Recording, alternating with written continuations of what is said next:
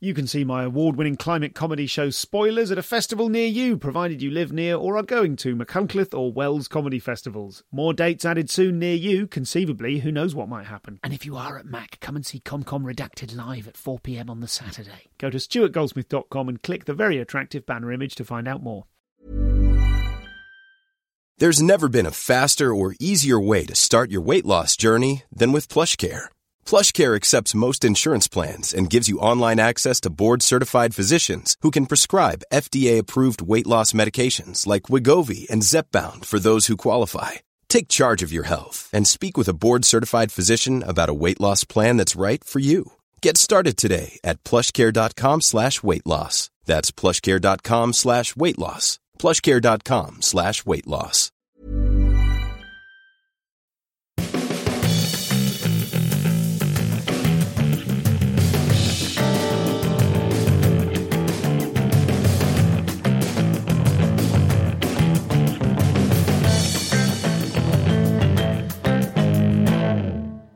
Hello and welcome to the show. I'm Stu Goldsmith, and this is an absolute joy. This is a podcast I recorded in summer of last year with Jake Johannsen, a fantastic American comic, someone who's performed in the comedy industry for over three decades and has had forty-five appearances on Letterman, probably more. Um, I was forty-five when we spoke, I think, or maybe even forty-six, I'm not sure.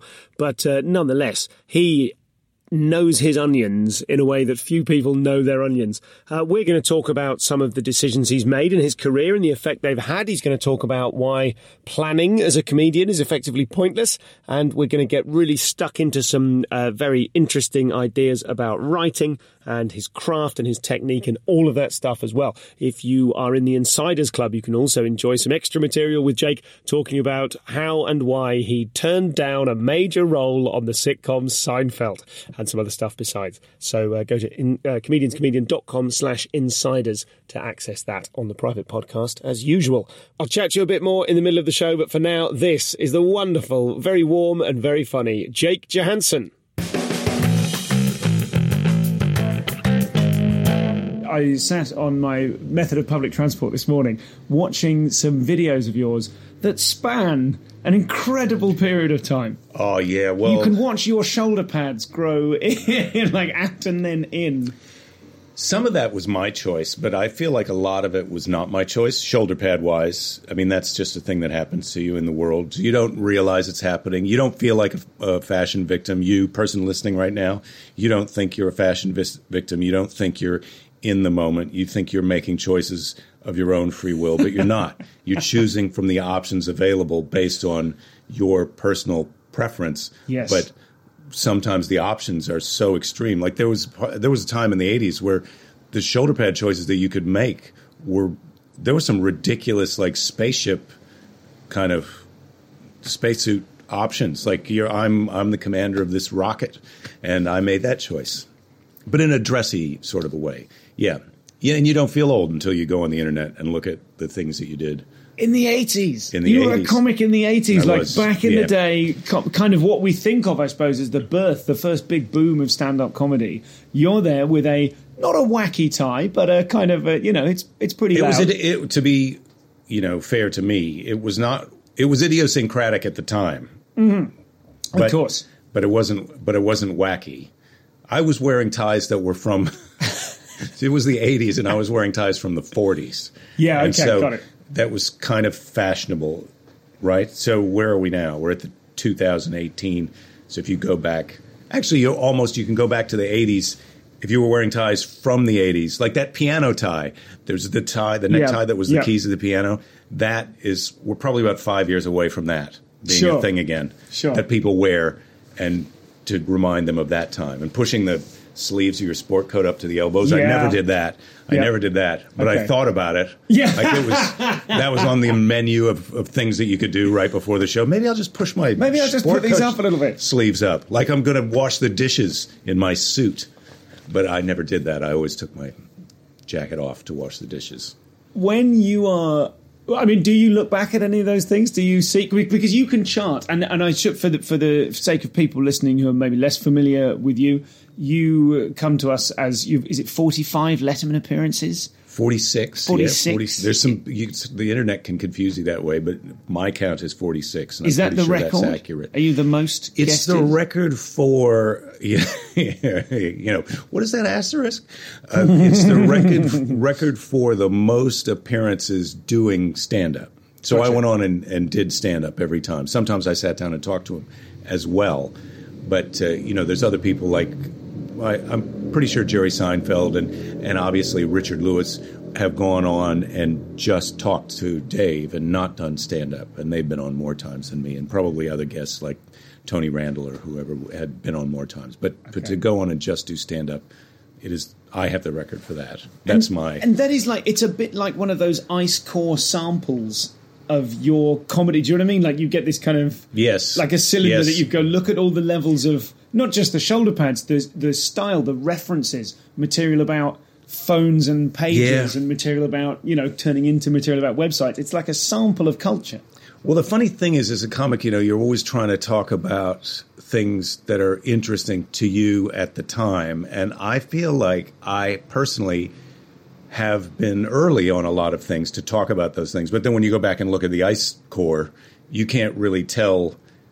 It, it's like, well, of course, everybody talks talked about Starbucks, but, you know, I think I did that early. I think I was one of the guys who talked about the Starbucks and the way you order and stand in line and the feelings you have in there. Yes. And then other people maybe saw it and said, oh, no, well, I could talk about that now, too. Sure. So, uh, I, but, you know, that's that's the bragging thing. That's when it, well, you sound like you're bragging a little bit. But so I'll go back and look at all. The, I won't go back and look at them all. It's not like I sit in my room and cry and look at my old sets.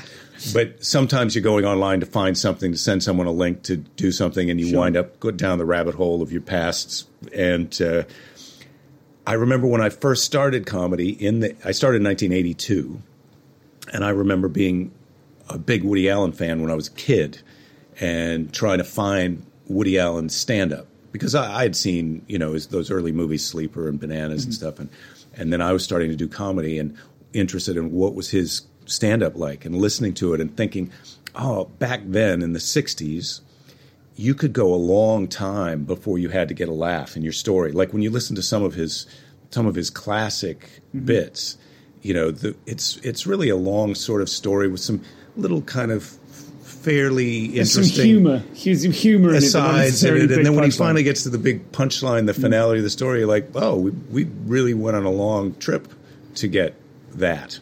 And uh, now, when I watch my own stand-up from the eighties, sometimes I feel the same. You know, the the way audiences and comics are relating to each other, because I I think it's a relationship. It it's like in music, you're watching a guy play an instrument, but in comedy, you're watching a comedian play an audience. They're, they're interacting. And so even when you're watching on T V, you think you're watching a comic do his show, but really you're watching the audience watch the comic. And you're trying to pretend that you're part of that audience, but you're not. It's that audience and that comic at that moment. And so when I go back and watch some of those old Lettermans, I feel like what I was doing was kind of state-of-the-art. Sounds braggy, but it was of the moment. It was that's that's I was one of the cool guys doing what I was doing. That's why I was on Letterman at the time. But now when you go back and look at it, it's like, oh, isn't that cute? Him, yeah, okay. Him telling those that those kind of stories that way, and oh, that's the big punchline of that. Except it's me. It's not Woody Allen. It's not some other old guy. Oh, and it's, it's actually, exactly the it's same a, experience. It's actually me watching myself thinking, oh, isn't that cute? The way oh, he we kind of went round the houses that. together. Yeah, yeah, yeah. So what set you apart then at the time in in that context of, let's say, kind of eighties? Um, what when you say you were that the reason that you got on Letterman so mm. often. Was it that you were, was it being that kind of vanguard of like, this is how we're going to do stand-up now, by noticing things that are very much happening of the time? Um, was it that you're, because you have a very, like your persona was very distinct, you mm. know, that kind of, your delivery was very distinct, that sort of staccato kind of yeah. hesitant, turning the idea over as you speak. I, I think that was organic to me. I mean, I was trying to be... I was trying to be the way I am conversationally, trying to work things out and get the audience on board. And luckily they, they thought that was kind of a funny way to be. But it, it was of a time where there were even way more extreme idiosyncratic examples of the way people were relating to audiences. Bobcat Goldthwait was, you know, he blew up kind of just before I came on the scene, and um, Emo Phillips was big at the time. And those are, those are, you know, when you watch what they were doing with their, with their voices and the way they were dressed and presenting themselves, I mean, it was almost like a cartoon caricature yeah. of, of a person. So yeah, I, th- I think I was in that family of that moment. And I think Dave kind of related to what I was doing. I was a generation or two, you know, after when he started. And so I, I think I, at, at the beginning it was like, oh, I like this guy. He seems, people like him and he seems cool and I support what he's doing. So then, then I, I, I think my relationship with him was always, with David Letterman was always like, he felt to me, he felt as if he was helping a guy who w- had come after him that he liked to be successful, mm-hmm. you know, as you do, right? I mean, you, you, if you're ever doing a show, you're looking for somebody to come on and open or be in the show with you. You want to pick guys who are, who, yeah, hey, I just found this guy. He's really great. He doesn't have as much success as I've got, and he's going to come after me and be successful like that, you know? So I, that's, and it. I just, uh, I'm like, I'm like the kid who never left home. You know, your thirty-eight year old son who lives in the basement. I just kept going on Letterman. And then, and then now at this point in my career, that's my thing. That's what I've got the record for, is forty-six Letterman appearances. I mean, I did have a few T V pilots and whatnot. Um, but I didn't have that blow. I didn't have that Drew Carey moment, you yes. know, where one minute he's on the Tonight Show and six months later, he's got his own hit T V show. I didn't have that. And do you think you could have had that? Do you think you could have manufactured that by kind of? I ha- I was in the Disneyland something? metaphor line. I was in the line with the ride for with the ticket. I mean, I did several pilots where it was going to be my show about me and my situation, but uh, they didn't. You know, you ha- the show has to be good. So sometimes the show was not good, and the politics at the network, the executives and everybody have to be, they have to like the show and be in a position to push it across the goal line. And between those two things and probably a couple of other variables, it, they just all the things, you have to be a little bit lucky. All of the things never aligned at the same time. So I don't know. It's interesting now. I feel like I've still got a lot of career and good times left. This thing that I'm doing now, the reason that we're seeing each other in London, is great. Um, but it, but it's, I definitely at a point in my career where I can now say that that's what I did. I did that. And a lot of it doesn't feel like, obviously it is deliberate. It's all based on choices that I had and then things that were beyond my control that happened and then subsequent choices that I made. So everything that's happened to me has been, you know, I take responsibility for it, but it's quite different from what I thought. Because I thought I was I was on a track, and I thought, and my manager thought, and the dream was, oh, you're going to become like Seinfeld or Ray Romano or Drew Carey. But instead, I toured I, I toured comedy clubs and did that, and made friends, and I have the respect of my peers, and all. You know, I don't. Now that sounds like I'm rationalizing, but it's been a great it's been a great ride so far. I, there's something I have often, I don't know if I'm, I apologise to the listener if they've heard me say this on the show before, but I think I, I've been doing comedy for thirteen years. Before mm-hmm. that, I was a street performer for about ten years. So I've been pay, making people laugh for a living for, yeah. for quite quite a long time, not not as long as yourself. But um, I think as a comic that I reached a point where I was I was always looking forwards and going, what will I be? Who will I be? What will I do? And then I sort of had this weird epiphany where I went, actually, the comic I am and the, the relative success that I have is it's. I realised I could look back at the choices that I'd made and go, rather than going, who am I? I can just go, well, I've done enough of it now. And I can actually look back and go, oh, I'm this guy because I decided to not do a particular gig because I wanted to go to my nephew's birthday. Right. Or I decided yeah. to, you know, I made decisions along the way. Like I could have pushed harder for that, but it, it just seemed to me like everyone that was trying that, I didn't want to want to be like one of those people. I think that's exactly right. I mean, that's what I, I do to anybody who wants advice, and now I've got a kid, I mean, I, I would say you are your choices. You you create yourself every day by the choices that you make, whether it's simple things like, do I tell the truth or a white lie about this? Or the exact example you chose, do I do I do I take this gig or go to this family event and birthday? And all of those things may seem like nothing, but they define you. You're the kind of person who does this, and they take you to the place that you wind up. And I think in show business, probably other careers too, but I, I can only speak for the thing that I've done. You, you can wind up you can wind up getting lost a little bit in what other people think that you're doing. You know, other people can look at your career and go, oh, that that's that's too bad that you didn't get to be, you know, Drew Carey or Jerry Seinfeld or Ray Romano. But from my point of view, I, I, I don't know what it'd be like to be them, but I, I spent a lot of time learning how to surf and, you know, meeting my wife and taking vacations with her and spending a day going to the movies and riding my bike to the comedy, comic, comic book store or whatever I was doing that, that uh, those guys didn't get to do. I mean, I had a lot of slack, good times and fun, and the choices that, that, that guys who've had that kind of success, you know, you read that book, The Late Late, I think it's a late shift about Jay Leno when Jay Leno got the Tonight Show over I Letterman. Read it. I've heard of it, yeah.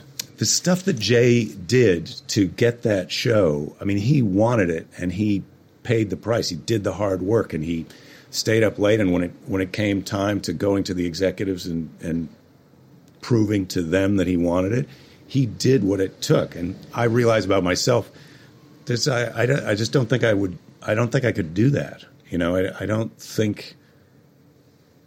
I mean, the bottom line is I, I, I wouldn't want it that much. I'd, ra- I'd rather feel like, look, if you don't want to give me this, I'm, I'm not going to, I'm not going to get on my knees or, or prove, or, you know, my perspective. I don't want to make it seem like I think he did something wrong, but I think sometimes the ambition and the drive that some of these really successful people have, that's their thing. And my ambition and drive is, is is on a more personal level to connect to to just smaller individuals like you, like in your example of the family. My to to have my wife and daughter come on this trip with me, and for us to have this time in London. Yeah, I'm on I'm I'm on tour with Russell Peters, but at the same time, my wife and daughter and I went to see this London theater show last night. It was it was. Great. And my whole career has been based on that kind of choice of like, I'm going to do this, and at the same time, I'm going to do that. You know, it's been good. Your your comic perspective, your persona as a comic. You mentioned before the um, uh, the almost like a uh, like Emo Phillips and Bobcat had that kind of um, like they were they were kind of a comic book version of a, you know, or a cartoon version of a of, of a person. And I'm interested in some. I, I read a review of yours or some sort of uh, quote about yours, which was that you had. It was a bit like watching The Far Side. Remember The Far Side? I do. Comic strips. And when that guy wrote that, The Far Side was on. It was a thing. I remember how huge yeah. it was. It was everywhere. Yeah. Let's not forget the ice core sample of my career. And yeah, yeah, right no, next absolutely. to me in that ice core was Gary Larson doing that. Um, But yeah, I he said that, and I think I had I've had some weird observation stuff in my act, and I still do. That's some of my favorite things to put in. But uh, as as you do, you also want to kind of mix in some real. Well, I guess those are real things. The the the observation that uh, you know. Currently, that that machine, you know, artificial intelligence is going to take over, and what kind of kooky conspiracy paranoid yarn you could spin out of that. And then also, you know, my problems with my wife and daughter and us relating to each other as a family, all that goes in to the show at the same time. But I think I was a little bit more, I think if you'd imagined that Bobcat Goldthwait and uh, Emo, if, if you, if you pretend, oh, the way that you see them on stage, that's the real person, you would, they would, they would be a hard person to spend an evening with. Whereas I would just be a slightly difficult, weird friend that you had yeah. that you might like in small doses? Okay. Because I, I noticed when I, I was watching um, This'll Take About an Hour, uh, yeah. which was, when was that, end of the eighties, eighty-nine? Yeah, ninety-two. ninety-two, okay. So I think ninety-two, yeah. And that, and there is uh, there is some really heartwarming comments underneath it. On the video, someone's put the whole video up online. And, yes, um, you can watch it on YouTube. Dirty pirates. Yeah, yeah. But I mean, it's even the quality, it looks like it's been... like the video has been shot of a T V in the nineties playing it. Do you know what I mean? Well, that's the weird thing, isn't it? About that old, uh, somehow the, somehow it deteriorates, because I had recordings of it that, that have kind of degraded right, over right. time too. Okay. Either V H S tape, it gets, I mean, yeah. twinkles of... And also, all, also, it's entropy, man. Yeah. You can't fight it. Also, our idea of what quality means has changed now mm. that we've got H D. Anyway, the point is, there's some brilliant comments underneath it that people are like, "Oh man, this changed my life when it came out. I loved it. Oh, thanks for uploading this. I was tra- I've been trying to track this down. All the rest of it, you know." It, in in you that, gotta watch out with YouTube comments, though. Yeah, I mean, don't then read them. Right next to that is this asshole should quit and let. Yeah. But in that, there is a partic- in the in the first ten or fifteen minutes of it, there's. This the thing about the phone guy. So yeah. I'm taking you right along. This is a long yeah. way back now. Um, but something I loved about it was not just the kind of the the slight off the wall. Um, you know, the thing about the phone guys are able to collapse their skeletons and you know climb mm. in through your house to come know, up through the plumbing to come yeah. up through the plumbing. You know that kind of stuff.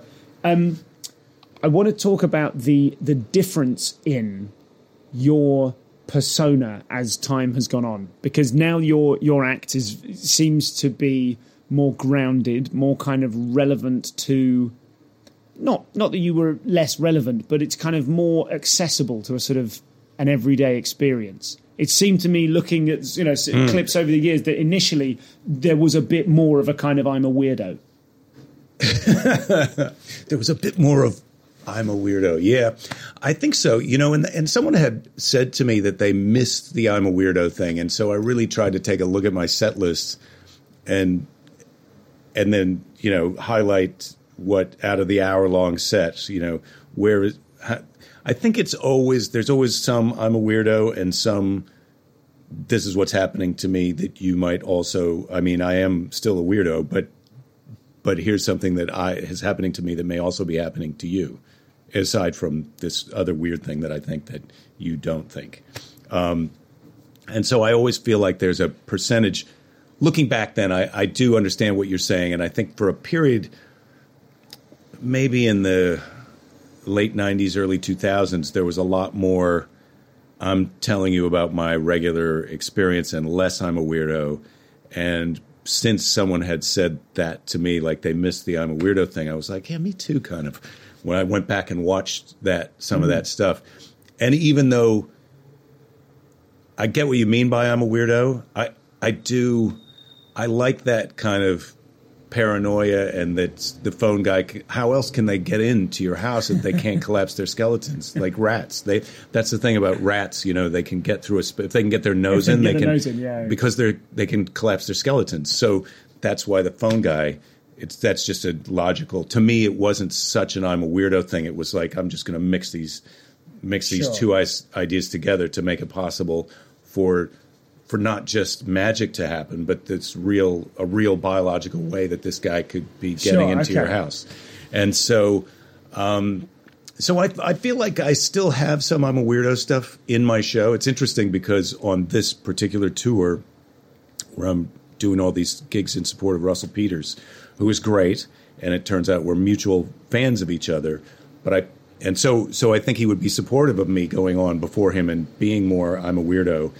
From my point of view, is I want to go on and score and have a good show to set him up sure. for what he's doing. You know, is I'm a weirdo, but I'm also a professional weirdo. And so, in that sense, the the, the material that I picked for opening up these shows is is heavier on the I'm married, and this is my relationship with my wife and daughter. And also, here's a little bit of I'm a weirdo, but then back to that. Sure. And okay. so so I feel like this – I hope this kind of answered your question. So I feel like there's a little uh, continuum, and the accordion sometimes is squished in all the way on I'm a weirdo, and sometimes it's expanded out. Okay. And I'm, I've got, I've, I, also ha- I also have to go to the bank. You know, even weirdos have to go to the bank. Yeah, sure. So this is Jake. Such a pleasure to talk to him. You can find out all about Jake at his website, jake this dot com, and you can follow him on Twitter at jakethis and get involved and listen to his podcast as well. He's got lots and lots of material out there, and uh, I don't know when he's next coming to the U K. As you heard, he was supporting Russell Peters on tour when I managed to track him down to speak to him. I think we met at the, the L A Podcast Festival probably in two thousand fifteen, which felt so futuristic at the time and now seems like it's four years ago. Well, there we are. Um, more from Jake in just a moment. As I said, if you go to comedians comedian dot com slash insiders, you can catch up with some extra material from this episode, including Jake on uh, why he turned down uh, a very important, a key role on the sitcom Seinfeld, and uh, we're going to also talk about how to do well at a corporate gig. Jake's very, very experienced in, in uh, at corporate stand-up, and so or surviving as a stand-up, thriving within the uh, the corporate marketplace. So we're going to get some top info on that as well. All available to members of the Insiders Club. Now, couple of bits and bobs. I will talk to you in a post-amble. Thank you to everyone that came to Leicester uh, to my crazy I haven't written this show till this morning uh, experiment. I'll talk to you about that in the post-amble, but thank you everyone that came to the tour shows in Leicester and indeed in Maidenhead. Big shout out to everyone there that was wearing their ComCom t-shirts in the audience. Uh, I always spot this. If there's enough light on you, I spot it. The Bees t-shirt, the Fuckham t-shirt, is harder for me to spot than the Um, Polly Becker's brilliant horse design, which sort of glistens in the darkness. But uh, I'm very, my heart is very warmed to uh, see both of those. Go to comedians comedian dot com slash tour for the rest of my tour dates. The end of this week, I'm in Falmouth, and then I've got lots of other exciting places coming up amongst the Southwest and the Midlands, and then culminating in a, a quick run at the Soho Theatre. So if you would like to come and see me live, please do so. And next week, big announcement, I'm going to be releasing Like I Mean It, which is last year's tour show. And I'm going to do something um, experimental with it, as I like doing now that I have. You, now that I have not right now. Now that I'm in the the the very privileged position of uh, having a small following amongst you and uh, amongst people in the wider world, I get to experiment with, you know, just try trying little things. Here's my idea for this one. You know, last year I gave away compared to what I gave away that tour show. Uh, to the first thousand people that downloaded it on the podcast feed. Well, this one, with Like I Mean It, I've had it pro-filmed by Turtle Canyon. Stuart Laws of Turtle Canyon directed it, and uh, he... It's it's it's Canyon, right, isn't it? I've just I've just seen those words, Turtle Canyon, in my head for the first time ever and gone, oh, that's right, isn't it? That sounds weird. It does sound weird, but it is that. Um, Stu directed uh, and shot uh, James Acaster's Repertoire, those four Netflix specials that dropped at the same time, and he's a very funny stand-up comedian himself, if you've ever seen uh, Stu Laws at the MacFest or the Edinburgh Festival or anywhere else as well. Uh, very, very funny person and fingers in many pies. Stu very kindly came along and uh, and shot and edited the show for me. It is all proper pro quality, and I'm going to be releasing two versions of it. The first is going to be made available on YouTube on the twenty-eighth of February for free, and uh, hopefully in cahoots with uh, another special Uh, organisation, which I will get into as and when that is, that comes out. The other part of it is going to be released again on the twenty-eighth for purchase, and that is going to be a ninety minute uh, ninety minute long director's cut, which is not a director's cut, it's a director's non-cut. It's a completely uncut. Uh, it's got all the fuck-ups in it. It's got all me tripping over my words, sweating profusely, redoing them. The sound went down for ten minutes in the middle, and I kind of coped with it in a funny way. I tell the beekeeper's joke. Uh, and it's got me doing my own warm-up and being my own floor manager as well. It's really, really funny, and it really puts you right in the room. So if you would like to purchase that, you can do so for five pounds at my website as of the twenty-eighth of February. So I will do a special micro episode of this podcast to remind everyone of that, and but prepare yourselves for that. Half past eleven on the twenty-eighth of February. That's this coming Friday. Uh, I am going, or possibly Thursday. Is it five, six, seven, eight? It's Thursday. And uh, uh, and that's going to be going off. I'm also going to be announcing the second leg of the tour, which is uh, taking place in autumn this year. So if you want to come and see End Of and join in with the uh, happy, laughing people in Maidenhead and Leicester, then please do so. That's all of that. Do check out Jake's stuff. Uh, he oh, such fun to talk to, and, uh, and a really, really funny man. Loads of stuff online uh, from his numerous televisual endeavours. That's it for now. I'll post-amble at you at the end regarding my recent experiment, and uh, uh, I will speak to you... No, I don't need to say speak to you soon because it's the middle blurb, so just I'll talk to you in a second. Here's Jake. Hey, it's Danny Pellegrino from Everything Iconic. Ready to upgrade your style game without blowing your budget? Check out Quince. They've got all the good stuff, shirts and polos, activewear, and fine leather goods, all at fifty to eighty percent less than other high-end brands. And the best part? They're all about safe, ethical, and responsible manufacturing.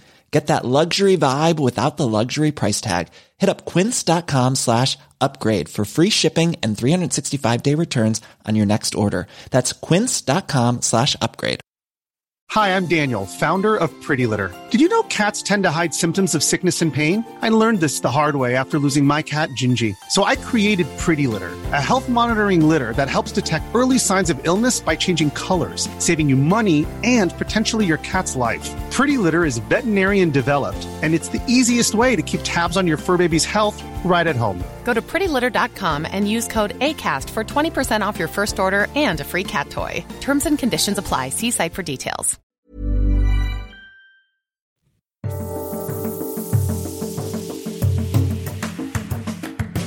Well, this is it, because I'm wondering about your... We talked a little bit about kind of ambition, or re- sort of relative ambition. Mm-hmm. I wonder... I I feel like if, if I was looking at kind of thirty years plus of of comedy, then I would feel, certainly in my in my mere thirteen years, I feel there have been years when I've thought, I've really got to, I've got to, I've got to stay truer to this thing. And then there are years where I've thought, I've got to be more commercial. Do you know what I mean? I need to be yeah. more relatable. And I think I'm just interested in, obviously we can look back at it. We talked about looking back at it from the, from the perspective of now, but I'm interested in whether along the journey, or even in those early days or so ten or fifteen years in, you were thinking, in order for the next big thing to happen, I need to tailor what I'm doing. I, I've often thought that if I could make that choice, I would be more successful. If I could say, look, I'm I'm going to make the choice to do what makes me more popular, I'm going to be more successful. Conve- by successful, I mean what, what they think is successful, sure. Not what I think is successful. Sure. What, you know, from the outside, people judge your comedy career based on how famous you are and how much money you have, and then what, you know, accomplishments that signify that. You know, you you played a, you were doing this show at Wembley. Now, so I'm doing a show at Wembley. It's Russell Peters' show, but I'm doing a show at Wembley. Sure. So, okay, it, from some point of view, he's successful because he's doing a show at Wembley, and I'm not successful because I'm opening for him doing a show at, at Wembley. But from my point of view, this is me doing a show at Wembley. You know, I did three nights at the Greek Theater in Los Angeles. I was opening up for Barry Manilow, but I did. My wife was like, "I don't know if I like Barry Manilow," and I go, "It's me. I'm I'm doing a show at the Greek Theater. You need to come and see me. You can watch Barry if you want. It's a great show, by the way. Um, but uh, you're, I, this, these are th- the things that I'm doing. So, so I had often thought, uh, what would my career be like if I if I made that choice to to try and be more mainstream and be more popular? And I just realized that's not a choice that I could make. I said it to my manager, who's been my manager, now friend, for twenty years. And she said, you know, you give yourself a break. You couldn't have done that. If, if, if you had tried to do that, you would have fucked it up, because you would have hated yourself, and you would hate it. You would have hated the show, and you would have either gotten yourself fired or you would have quit. And, uh, and she's probably right. I mean, not that I'm some kind of highfalutin artist, and I have n- nothing against selling out. I would love to sell out if the price is right. I'm looking for opportunities to sell out. But uh, there's just some things that you enjoy doing and some things that you don't enjoy doing. And and if I was giving career advice to, to anyone, I would say, look, go go where they love you, and go where you love to go, and focus on what you think is funny. Try and be true to your sense of humor, and everything comes, all of your success comes from your ability to connect to that live audience. The reason someone wants to give you your own T V show or put you in a movie is they come and see you on stage in front of an audience, whether it's ten people or ten thousand people. They see you in front of that audience, and they see that audience's reaction to what you're doing. And so you're you should always be focusing on being true to yourself and communicating that to the audience. That's, that's to me, that's the choice that I'm trying to make.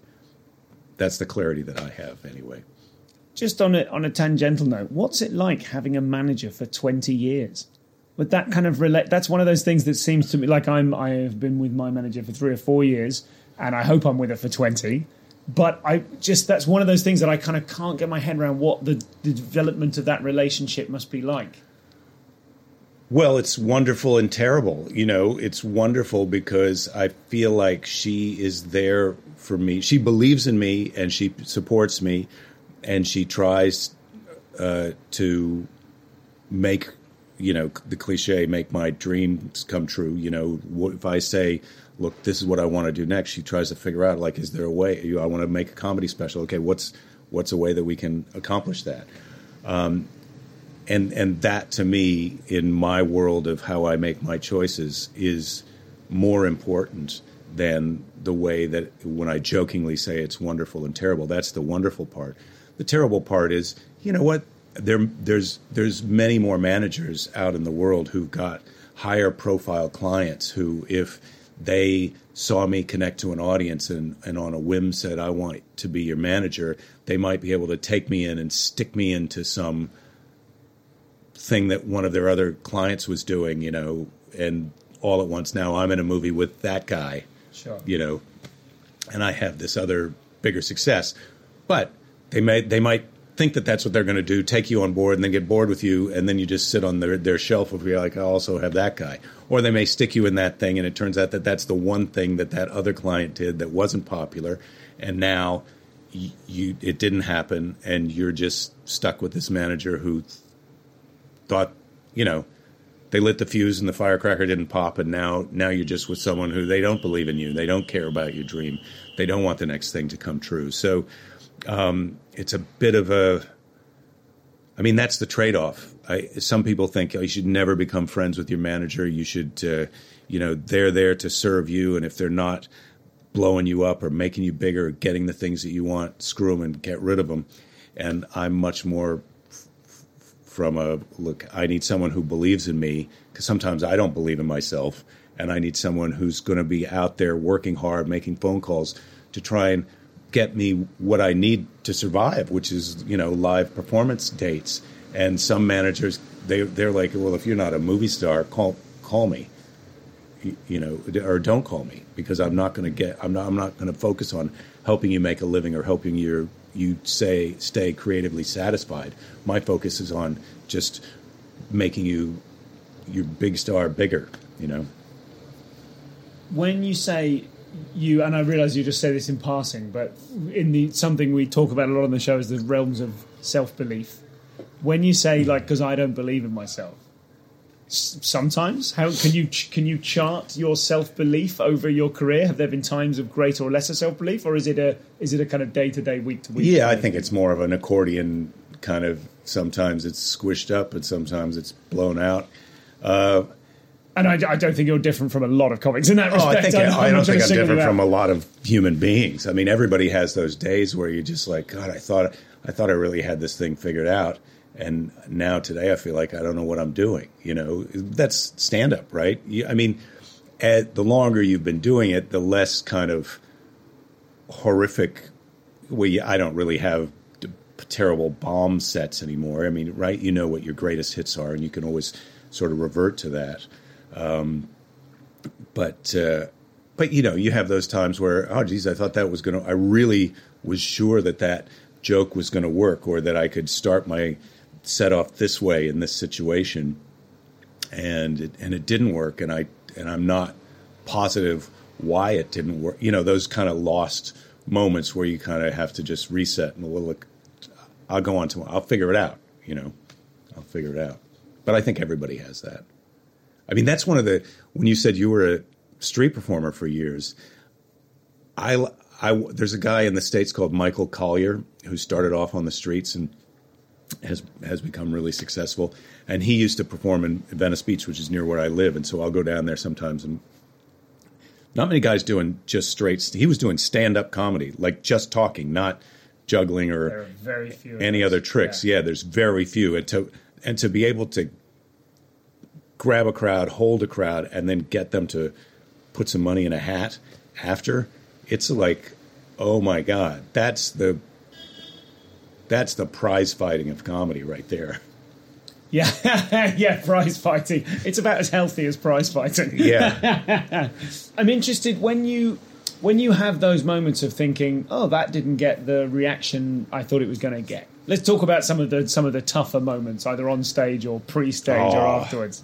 Everybody always wants to know, like, oh, what's it like when you're bombing, and what what about when people heckle you? And you I, I want to know what's it like. What what are you like when you recover? I want to, I want the positive version of that. I want like I, we know it. I know it can. It, oh, it's the awful, internal, the, yeah, the, the, internal. the internal monologue that gets you back either in the moment on stage or in the in the vehicle in the, on the way home. Uh, do you remember the movie uh, An Officer and a Gentleman?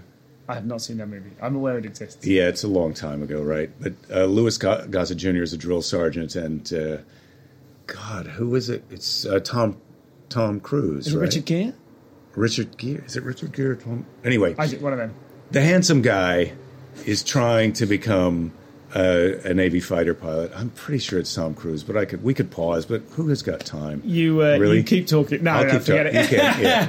Um, And Louis Gossett Junior, it's raining, and he's making him do push-ups or sit-ups or something, and he wants him to quit. You want to quit? Why don't you quit? And the and and the guy who's trying to be a pilot is doing push-ups in the rain and just is so angry and depressed. But he's just like, this is all I've got. And he's crying.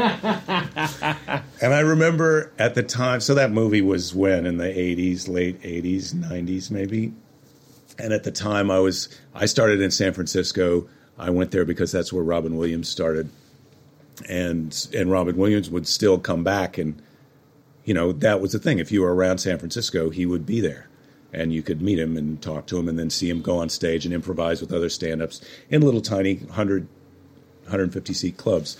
And he was on stage doing an improv one time, and and it was another comic, and the premise was it it wasn't they were trying they weren't trying to get into the Air Force. They were comedians, and they were trying to do comedy.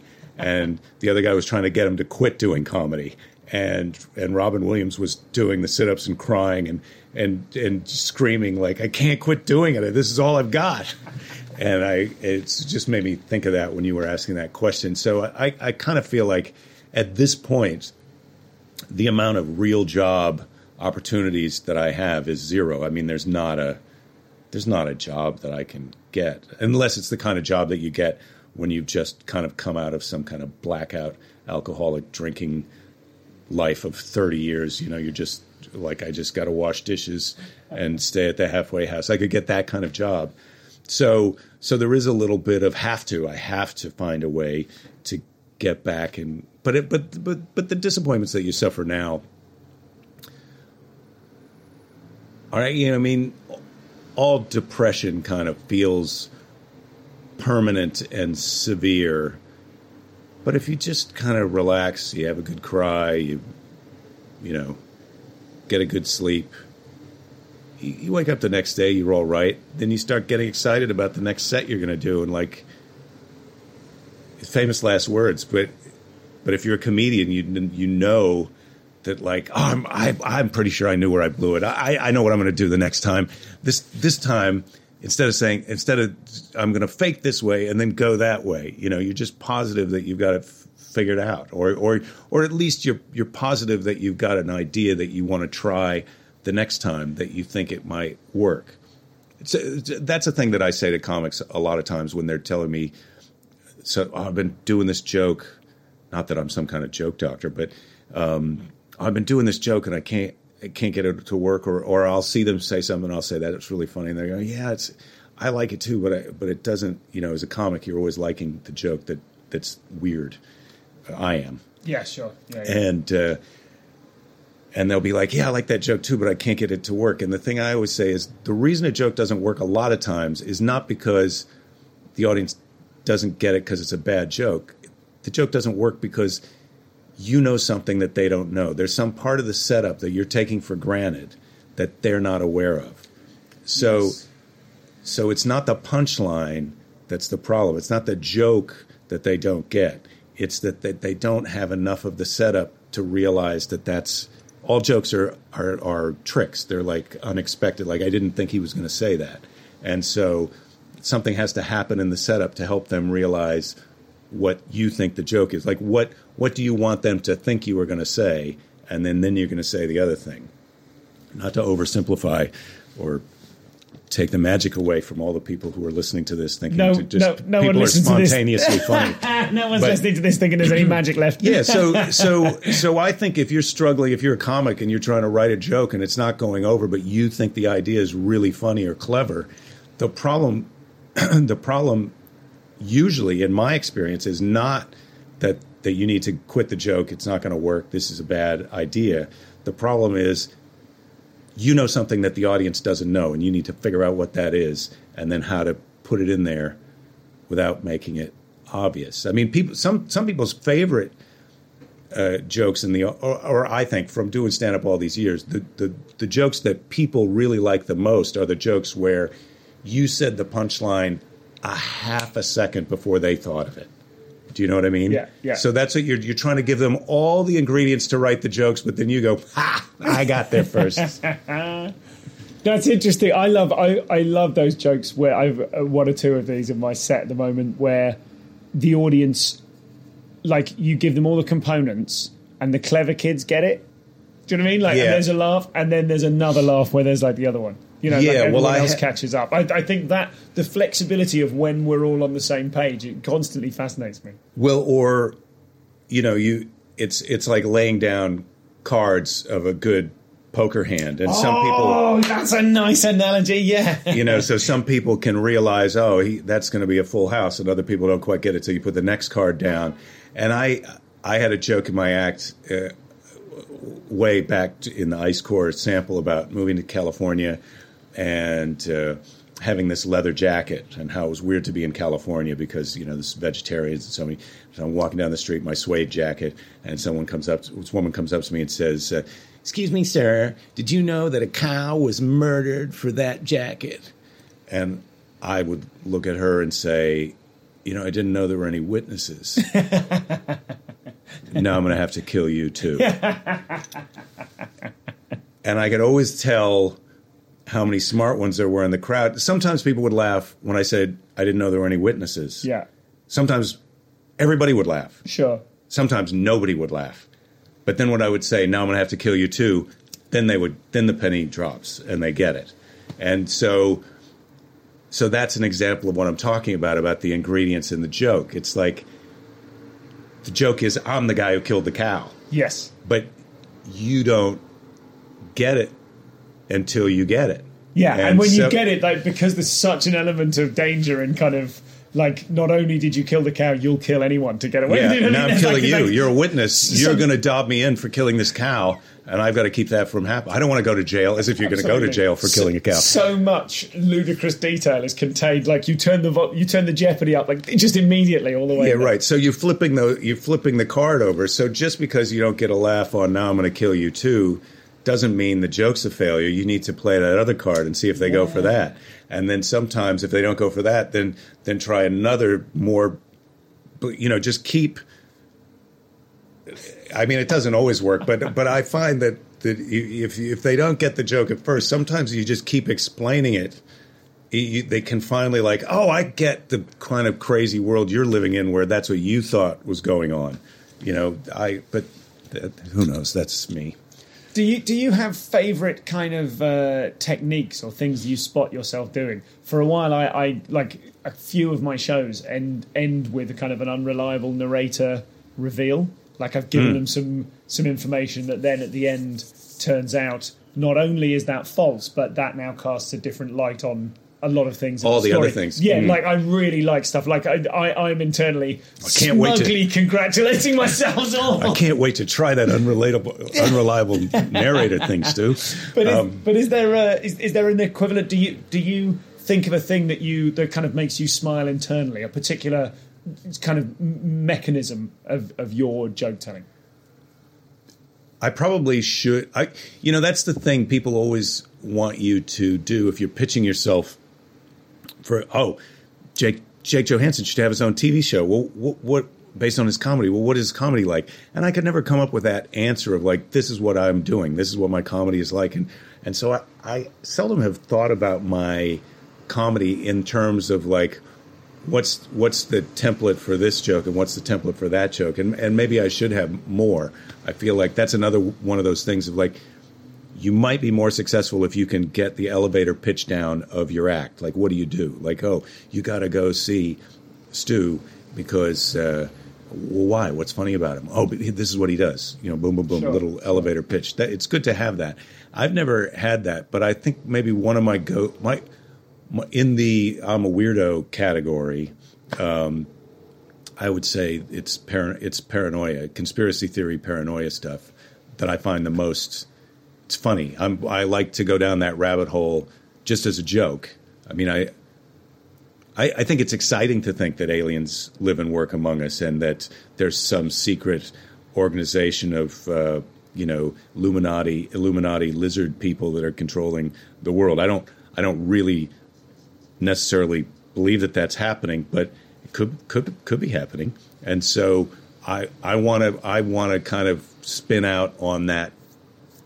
Like, always take it back to to that. It's that, like, how do we know that the robots aren't behind this? How do we okay. know that the that the artificial intelligence isn't already in charge? How do we know that this isn't the Matrix?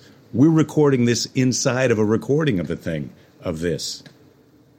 There's a I can't I can never remember the um, the logical steps, but I'm sure you've read those online somewhere. There's someone explains why, in all probability, we are living in the Matrix. And this it's like a, it's a yeah. thought experiment whereby you go, well, because that, because that, because that, then it would be insane for us not to be living in the Matrix. I'll yeah, try the simulation theory all the way down. No, I, I do get that. And I and I love the idea of that, that we're the we're inside of an envelope that's inside of an envelope that's inside of an, how many envelopes. Is this my dream or is this your dream? Sure. You know, and I think we all hope the answer is it's my dream. Not my dream, but your personal, whoever the the I is inside of you, you think that the world is all, this is your dream. That you would know? Be such, imagine what a humble person you would be if you were like, well, I really hope it's Jake's dream. I really hope yeah. I'm a peripheral character. Oh, well, I'm fucking really having one over on you, Stu, because uh, my life is so great. I don't think you're, I, in fact, it's so great. I don't even think you're aware of most of the shit that I've done in your dream. If this is your dream, um, I'm... You've been absolutely... I'm loving it. Yeah, yeah. The point, I think what I was getting at before with um, with regard to like a favourite thing is not necessarily... A, I mean, that's a really good answer, but I, I don't think I meant so much a sort of a subject area as a sort of stylistic thing. Like I noticed one of the things... I, the example is from a long time ago. It's from... Um, Uh, from this will take about an hour. When you're talking about the types of problem with the phone, it's misunderstanding to... Uh, to a, a very high extent, some information. You're really good, I think, throughout your stuff, you're really good at misunderstanding things in a surprising way. When the lady's saying to you, and I realised this is years ago, uh-huh. from, from your perspective, the lady's saying to you, what kind of problem is it with the phone? What pro- kind of problem are you having with your phone? And I say, yeah, well, it's... Uh, I pick it up and no sound comes out. Yeah, it still I, has mass. It still has mass. It still like has the ability to retain like, color. What's wrong with your phone? It's weightless. Yeah. My phone is weightless, and it's it's uh, it's hard to describe. It's not f- fuzzy visually. I can see it, but when I go to when I go to touch it, my fingers sink into it. They seem to sink into it, like. It's. It looks like my fingers are going inside of the phone before they touch something solid. It's just. I don't know if is anyone else had this problem with the phone. Yeah, I, I didn't think of that as a misunderstanding thing, but I guess you are. I, I thought it was uh, like uh, surreal sarcasm. Yeah, yeah, yeah, yeah, absolutely. Yeah, yeah, exactly. And, and and later in the routine, she's talking about like, um, oh, we'll send a guy out, and the response is your response is, well, they they'd have to send a guy out. I mean, I don't think there's a guy stationed at my house like that. You know, yeah, that's surreal again, sarcasm. That's, exactly. That's, yeah, yeah, yeah, yeah. Okay, I've got to it. That's exactly. As what if I'm talking somebody's going to come out of the closet and like. Hey, I'm here. Like, mm-hmm. wh- have you been there the whole time? Yes. Yes. Yeah. So that, yeah, well, that answered my, that's answered my question, I think. I'm just really interested. I think that's a really good way to look at how someone perceives their own stuff is like what, like the pleasure that you get as a as a creative person. Yeah, well, creating I, listen, a particular type of thing. I am going to write down. I, do you have a pen? Yeah. I need to write down surreal sarcasm because there's no way I'm going to listen to this. uh, it's funny because you don't spend that much time. I don't spend that much time thinking about, now what is it that I'm doing? You know, what's behind? I always think it's interesting when you go to museums, which I do like to go to art museums and see art. We're artists, right? We're we're artists. What we're doing, people don't. I mean, where do we get the balls to call it art? But we're making up creative things and people are coming and enjoying them. I think them, the very right? first thing you said, we're, we're artists, right? Yeah, that's yeah. what we are. We're artists, comma, right? Question right? mark? That's yeah. what we are. Well, that's comedy always falls into that category. But it, but it's funny, you know, you in San Francisco, they would do the, the theater, the giant two thousand seat theater, like like all these great theaters in London, had a bene- would have a benefit every year to benefit the actual theater where they would get comedians to donate their time and put on a show. And it was one of the most popular things that the theater subscribers attended out of the year was this stand-up comedy show. And you're on stage in there saying, look, you jerks, you think that we're just the dirty scum slum artists, but you love it. You love it. Now, why do I have to come and do a benefit for this two thousand seat theater? There's a two hundred seat comedy club that we're struggling to keep full for, you know, for our six shows during the week. You people love it. Why don't you go over there and see that show? And it's because they somehow have separated it from being art. Yes, it's their... only allowed to be art if it's a gala fundraising dinner. Then yeah. they can lower themselves to yeah. come and see a thing they actually want to see. Yeah, so one of the things I like to do is to go to an art museum, and it, it's you can get it's it's nice to read the plaques and things on the wall where they're describing the art and what the artist was doing. But the older I get, the more I read some of that, and then I have to check out. And it's just like, look, this is just some dumbass who's got a college degree. They're no smarter than me. And it's what they think that Picasso was doing. Picasso didn't tell them this shit about yeah, his yeah, at no paintings. Point. He didn't tell anyone. Picasso information was just walking down. around like, I'm going to get a glass of wine and fuck a lady, and then I'm going to buy a plastic monkey, and I'm going to glue it to this truck. That's what Picasso was thinking. He wasn't thinking about, I'm making a commentary about sure. men and machines. I mean, maybe he was. Obviously, that was part of his subtext. And so part of my subtext when I'm writing these jokes is I, I like this sci-fi, paranoid conspiracy theory. Um, I think that surreal sarcasm is funny. But I'm not like, okay, I want to tell a story about taking the tube to to go see my friend, and I'm going to work... This I'm going to work those elements in. You know, you, you're not as aware of what you're doing as all of that. Of you're, you're just trying to you're you're doing what you're doing. You're telling your story. You're making your art um, with the tools that you've got available and the brushes that you like. You know. And what is that? What does that actual work look like for you now? Is it always on stage? Is it are you sitting down and writing or typing? This is the problem. And any comedian who has ever had a relationship with another person knows that it doesn't look like you're working a lot of times when you're working. It looks like you're just sitting there. Or it looks like you're watching cartoons. You know, or it looks like you're riding your bike to the comedy store. You look, or it looks like you're hanging out with your friends, drinking a drinking a beer or having coffee and just laughing. That that's what it looks like. I, I feel like, you know, you're you're... You're trying to stir your brain pot as much as you can, and then when something bubbles up, you know, when you say surreal sarcasm, you got to write it down. You got to catch it. It's a butterfly. It's going to fly away. You may never see it again. And so I, I think that my for my creative process is I'm trying to be more disciplined. But you always think you, you always think these butterflies are mine. You know, I said this funny thing. I'm going to remember it. That that was funny. I'm a guy. I'll remember it. I'll come later tonight when I get home.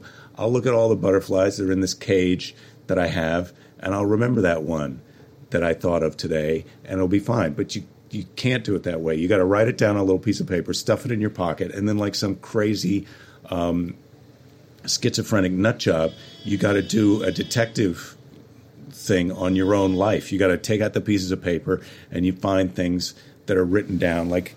Um, this will be fun. Uh, we can go into my phone. Great, great. I love doing this. Yeah. So you write down little things, and then you later, and you think that you've written down enough that you're going to be able to, um, that you're going to be able to, uh, I'm just trying to hear, this would be the, this is a good one. So you write things down and then, then you, so here what I've written down, simulation matrix, which is what we were talking about earlier. Um, I, I was able to get you to bring it up. um, mirror neurons, which that kind of, so you just parasite host, which is preferable.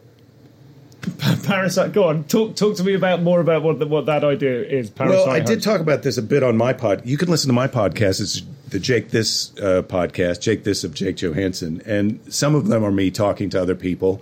And I've decided that I don't really care if it's a show that people want to. You know, I I don't. It doesn't have a clear concept, but it's a lot of me. And some of them are just me talking. So I did talk about this. You know, parasite or host, when I first say that, of course, you think you want to – you're the host, right? These fucking parasites are on you all yeah. the time. So you want to be the host. You you immediately associate yourself, at least I think you do. I think one does. When I say the parasite or the host, we all think of ourselves as we're the host, right? We're the big organism that uh, that – And it's and it's great to be that, but is it great to be the host? The fucking parasites. They're just sucking off you and living off you. Wouldn't it be great to be a parasite? Someone else is doing all the work and you just you're just sucking it up and in, and enjoying life. I I I think, you know, parasite if you're a if you're a benevolent parasite, you know, if you're a, if you have some symbiotic relationship, um, maybe it's nicer to be the parasite than the host. I mean, the host, it seems like the host winds up dead. Eventually the parasites just suck you dry. But if you're the parasite, you know, you get to move on to another host. Fucking host, they're a dime a dozen. Am I right, ladies?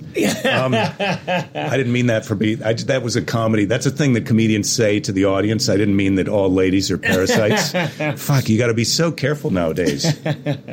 So what will you will you take that idea onto the stage and talk about it in like a new material? Well, just night? Based on this conversation right now, I don't think it's ready. as as you were telling me that, I felt I like I like, wanted to write oh, down on a board Suze. and hold up. Remember, I'm listening. I'm in listening mode as an interviewer now. Yeah. I'm not riffing. I'm sorry. yeah. Fuck, Stu's not into it. He's not buying it. Um, yeah, I, I yeah, I think I will talk about it at some point. It's hard for me because the more I can work it out before I go on stage, the more productive the going on stage part of it is. Yes. But I, I, I often kind of feel like I need that. I need a little bit of audience feedback early on to kind of spur me to go back to the notebook to flesh it out a little bit and then come out again. But it's always it's always that back and forth. There's only so much you can do. I mean, if you're a musician, you can practice your instrument mm. in your closet at home. But if you're a comedian, you could make as many plans as you want, but until you actually say that stuff to an audience, you don't really. I mean, you have a you have a better idea based on the amount of experience you have going on stage whether or not it's going to work, but you really don't know how it's going to go until you start telling it to the crowd. I find with a new bit, if I've got a new kind of concept, I, I, I need to know that the end has got a funny idea in it, which may or may not be funny, but I definitely know what the end is. And then I need a little bit of a funny thing in the introduction. To, and so I'm like, you're on. You're, it's almost like I'm saying to the audience, you, you're on board with this now, right, guys? That was a bit funny. Now I'm going to try and improvise my way around a bit, buoyed up with the confidence of knowing it goes somewhere. Yeah, yeah. And how did that work? You know? Okay, yeah. So so that's, I'm the same. I'm the same. I like to have a, a bit more than that. I like to have, I like it to be the the the idea is that I'm going to tell a little story that involves that. As whatever that note that I've just taken, I'm going to tell a little story that involves that note. I know how the story starts, and I know what I think the laugh is at the end. And then I like to have two other ones in the middle, so four altogether. And then I start talking at the beginning, and I know that I'm heading towards the end, and I try and take my time and fuck around as much as possible. And then when I feel like the audience has had it and they're they're they're they're going to bail, I then I then I do the first thing that I'm pretty sure is going to be a joke, and hopefully it is. And if it is, then I can fuck around a little while before I do the next one. And if the first thing that I do is not as it's gonna it's gonna get some reaction, but maybe it doesn't. But if it doesn't get a good enough reaction, I go right to the second one. And if that works, then I can screw around a little bit. And if that doesn't work, then then I kind of wrap it up and get to the end and then go back to the drawing board. But so I've got, I've got, I've got a couple of beats, and then I'm trying to just flesh out in between them. And I, and and and that's how I, you know, if we're talking about to go to process, which I think is a thing that you like to do, right? Um, in my process, I pu- I always try and do the new stuff first. If I'm doing an hour long show, and American stand up is a little different, I think, than than over here, where you're presenting your show like a festival show, where this is my new hour for this year. Mm-hmm. In America, the way that I've I've been considered fairly prolific, but I would say that I'd turn over, you know, twenty-five to fifty percent of the hour a year, and just gradual, like mm-hmm. things get replaced, like the cells yeah, of your body much, get it's replaced. It's a much smarter way of doing it. Yeah. Well, it's smarter, but it depends on the fact that there's always enough people in the audience that didn't see you the last time. Sure. Whereas if, if everybody in the audience saw you the last time, you can't do that. So my approach then is to put the new stuff at the beginning. Come out, say hello. Maybe I've got one little thing that I know is a little bit of a laugh at the beginning, but enough people are there that know who I am. And then I can do the new stuff at the beginning. And so even if the response is lower, then sometimes you just do one new bit at the beginning, so you're on for five minutes and doing this thing and fleshing it out. It's kind of funny. And then then you dive into your material that you know works. And maybe there's some new stuff sprinkled into there.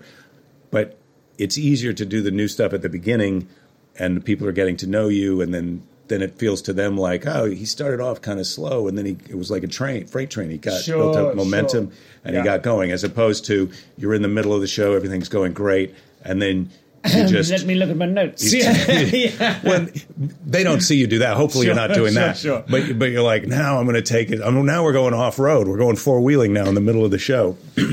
And sometimes that's hard because the... the pacing of the laughs changes so much that you're not really giving that material a, a chance. You're you're putting it in a in a in a context where the audience is naturally going to think, well, well, this is not as good as the other stuff. And of course, the reason the reason is it's not as it's not as developed as the other mm-hmm. stuff. Whereas if you put it at the beginning, it's still the reason is it's not as developed as the other stuff. But their perception in the audience is he's just getting started. Yes, sure, sure. And have there has the learning plateaued ever for you? Has like the rate of learning?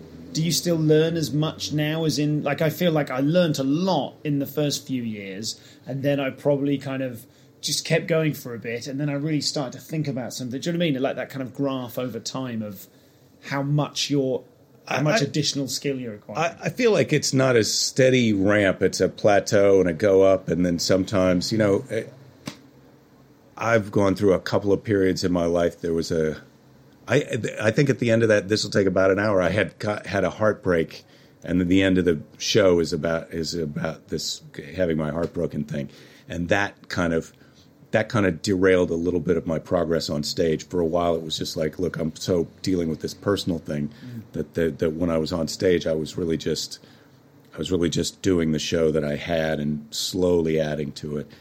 So I've had those periods in my life. But I feel like now is a good creative time. Yeah, I mean, you're always trying to figure out some new thing to do. I, I feel like one of the one great thing that happened to me was in the probably seventeen years ago or seventeen years ago, maybe eighteen. I did the Kil- Kilkenny Comedy Festival for the first time.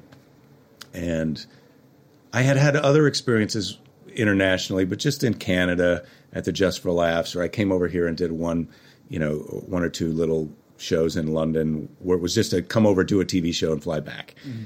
But I did that Kilkenny Just for Laughs festival, and I made friends with a lot of international comics. That was the most fun thing to me about doing it was getting to see these other comics and what they do that you've never seen, really good comics that you never saw before because they're someplace else, and, and the different ways that they do their acts and, and how it all works. And I got to come back a couple years later and and made friends. And then I came back just three years ago to, or maybe it was four now, to do this reunion at the Kilkenny Festival and got to see everybody else now after they'd gone wow. on with their careers. You know, people like uh, Ed Byrne and Dar O'Brien and Adam Hills. And, and, and then this last time I was having a beer with Adam Hills in Kilkenny.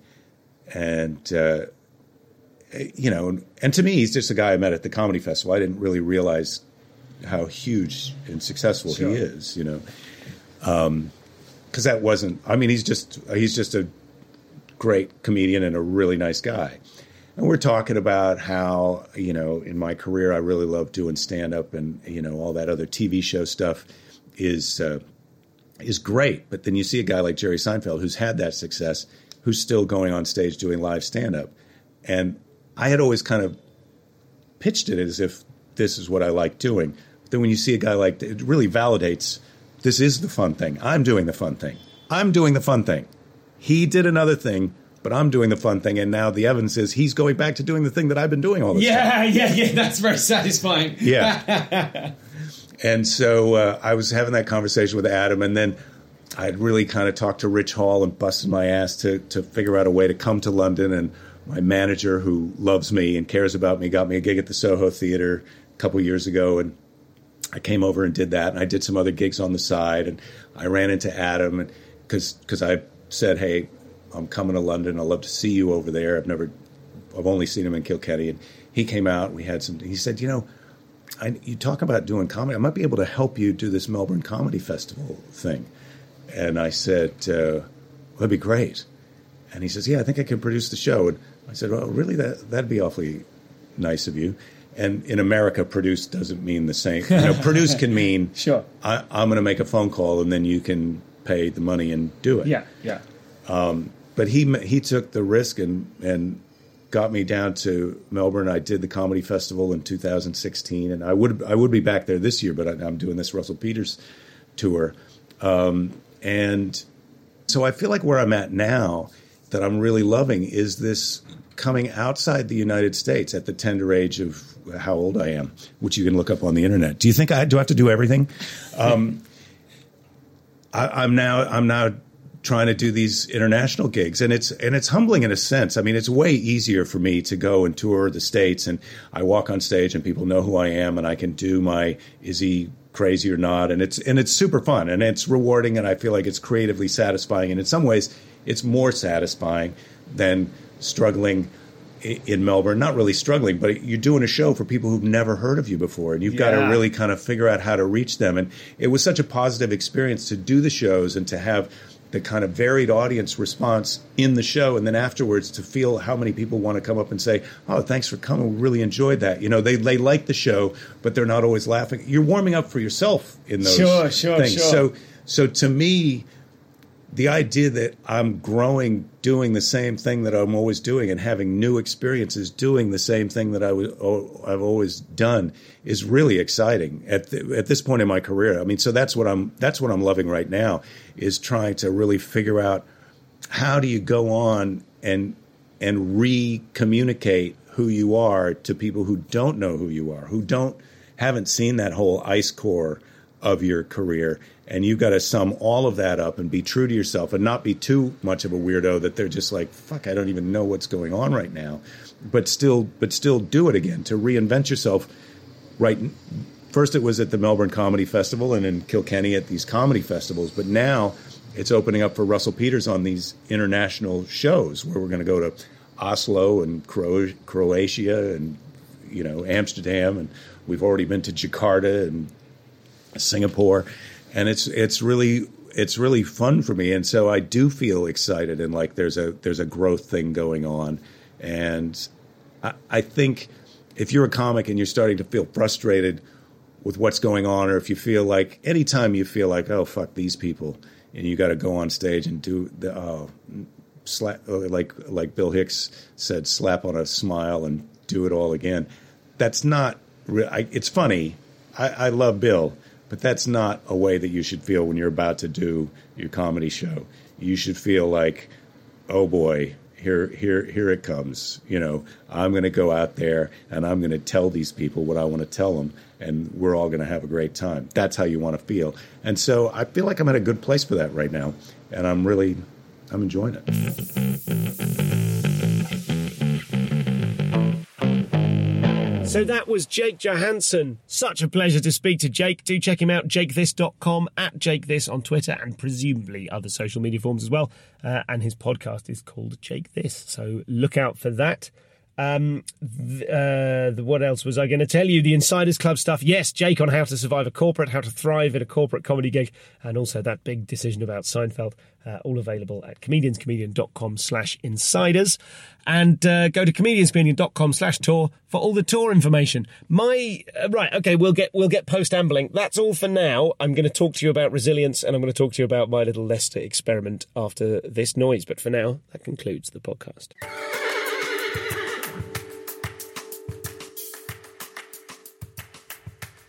Okay, so post-ambling, and I will admit now that I'm talking to the the inner circle of post-ambulists, um, I'm actually parked next to a recycling bin in the shade. It's the second day of spring. God, spring's here at last, thank Christ. Um, I'm I'm parked, and I, I might get booted out at some point. I'm sort of on someone else's. I'm in an industrial estate.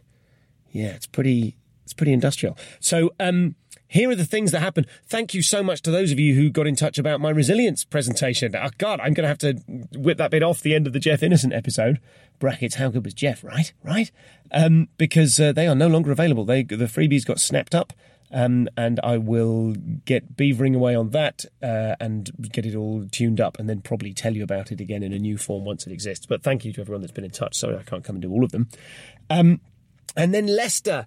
What a stressful day that was. I had to remind myself of the new show. I had to kind of get, sorry, the tour show, End Of. I had to kind of get it back in the bone. Like, I really enjoyed doing it in Maidenhead on the Friday night. And then I knew on in the morning, on the Saturday at the Leicester Comedy Festival, I was like, I, I have to write a new hour from scratch right now. And even when that's done, then I've got to do a bit more pacing around, listening to my headphones and, and trying to uh, uh, get the...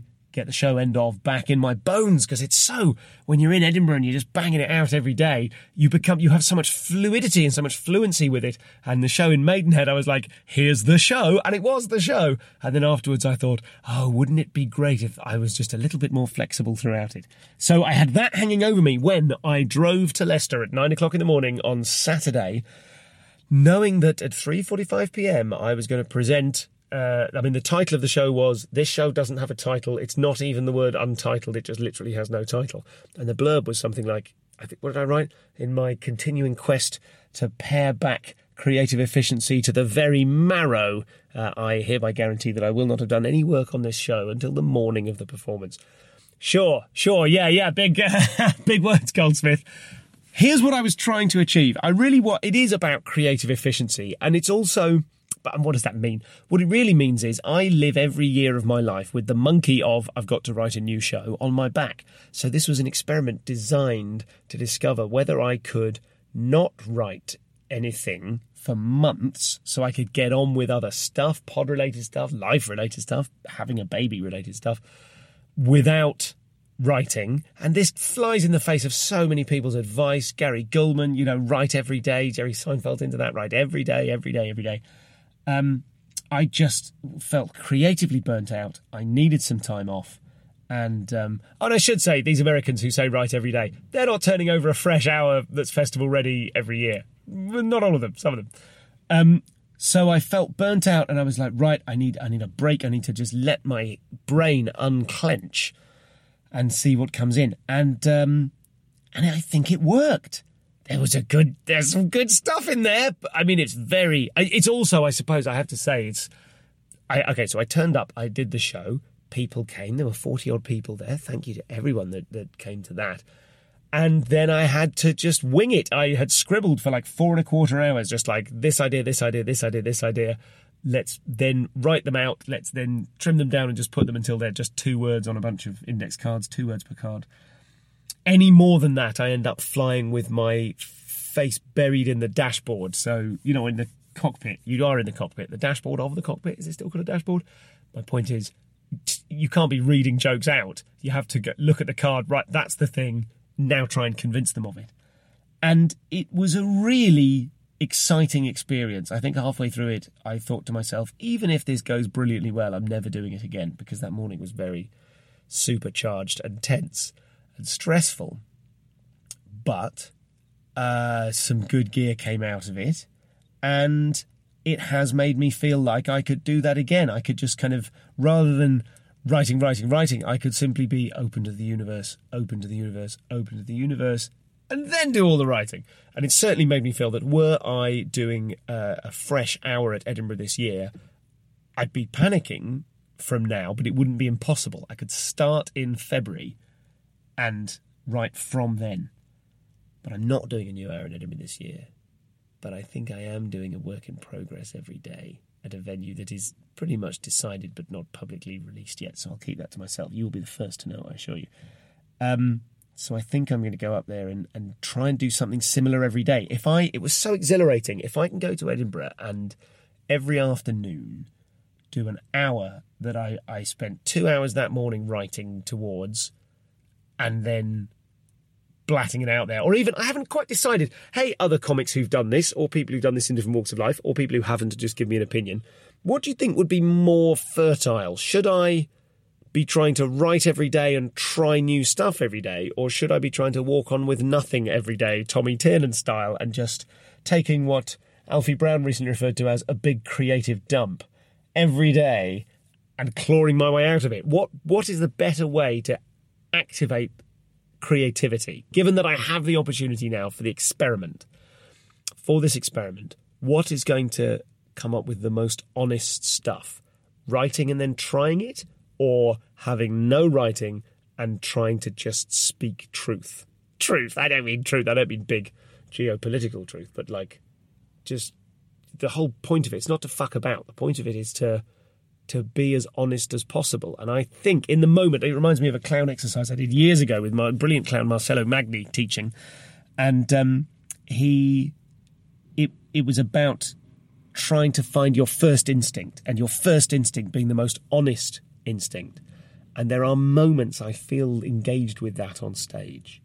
So I suppose ultimately, is it a writing exercise? Is it a sort of performing, clowning kind of authenticity exercise? And I suppose it's the second one. But um, yeah, we'll have to see. I think it's going to be really good fun. I think it's going to be really frightening fun. um, that'll probably do for now. There's other things happening in my life. The baby still has reflux. Bless the baby. Um, she's Future Girl is so sweet and good-natured, and oh my God, when the Boutros walks into the room, her eyes light up. She loves him. You can just say his name to her, like, do you know who's going to be up in a minute? The Boutros, brackets real name redacted. Um, and her little face, it just shines. It's so beautiful, and he's so sweet, and he's so excited about the idea of, like, do you think that one day I will read a book and she will listen to the book and she will read a book as well? And you're like, yeah, I think she will, mate. So that's glorious. That's really lovely. And um, I am going to go back to them now. There is some allotted parenting time uh, after the admin blast I've been doing, which concluded with this um, industrial estate-based recording sesh. The acu- I, I feel like the acoustics. I'm in my van. And it's a very eighties van. It's a Mazda Bongo. It used to belong to Rob Rouse. And as a result, it's called Shaniqua in uh, in tribute to the duck that he once owned. If you ever saw him do the material on Shaniqua, mwah, first class. Um, I think the acoustics are quite good because it's quite an eighties van, so there's a lot of uh, carpet up the walls. Okay, that'll do for now. Um, thanks once again to Jake. Thanks for listening. I, I've, I don't bang on so often about reviewing the show, but we are over a thousand five-star reviews on iTunes now, which is sexy and cool and uh, probably helps in some way. So um, particularly if you listen to the show via iTunes in another country. I think iTunes is the country-specific one. Most other pod ratings, podcatcher ratings seem to be globalised. But if you're listening via iTunes in a country other than the U K, please uh, leave me a review, uh, an honest review. Uh, but sure, if you don't like the show, don't feel under pressure to, to leave a review. Um, but uh, if you fancy leaving us a, a lovely five-star review, then uh, then please do so. Uh, and uh, that will really help me become more visible in wherever you are listening. So that's it for now. Um, look forward to this Thursday, the twenty-eighth. Uh, we're releasing the tour, uh, the second half of the tour, and uh, releasing Like I Mean It on super top-notch video on cheapo mode, where you watch the fifty-five minute spanking clean version, and hardcore awesome fan mode, where you pay five pounds and get the whole lot. So there we go. That's that. I'll speak to you soon. Bye for now.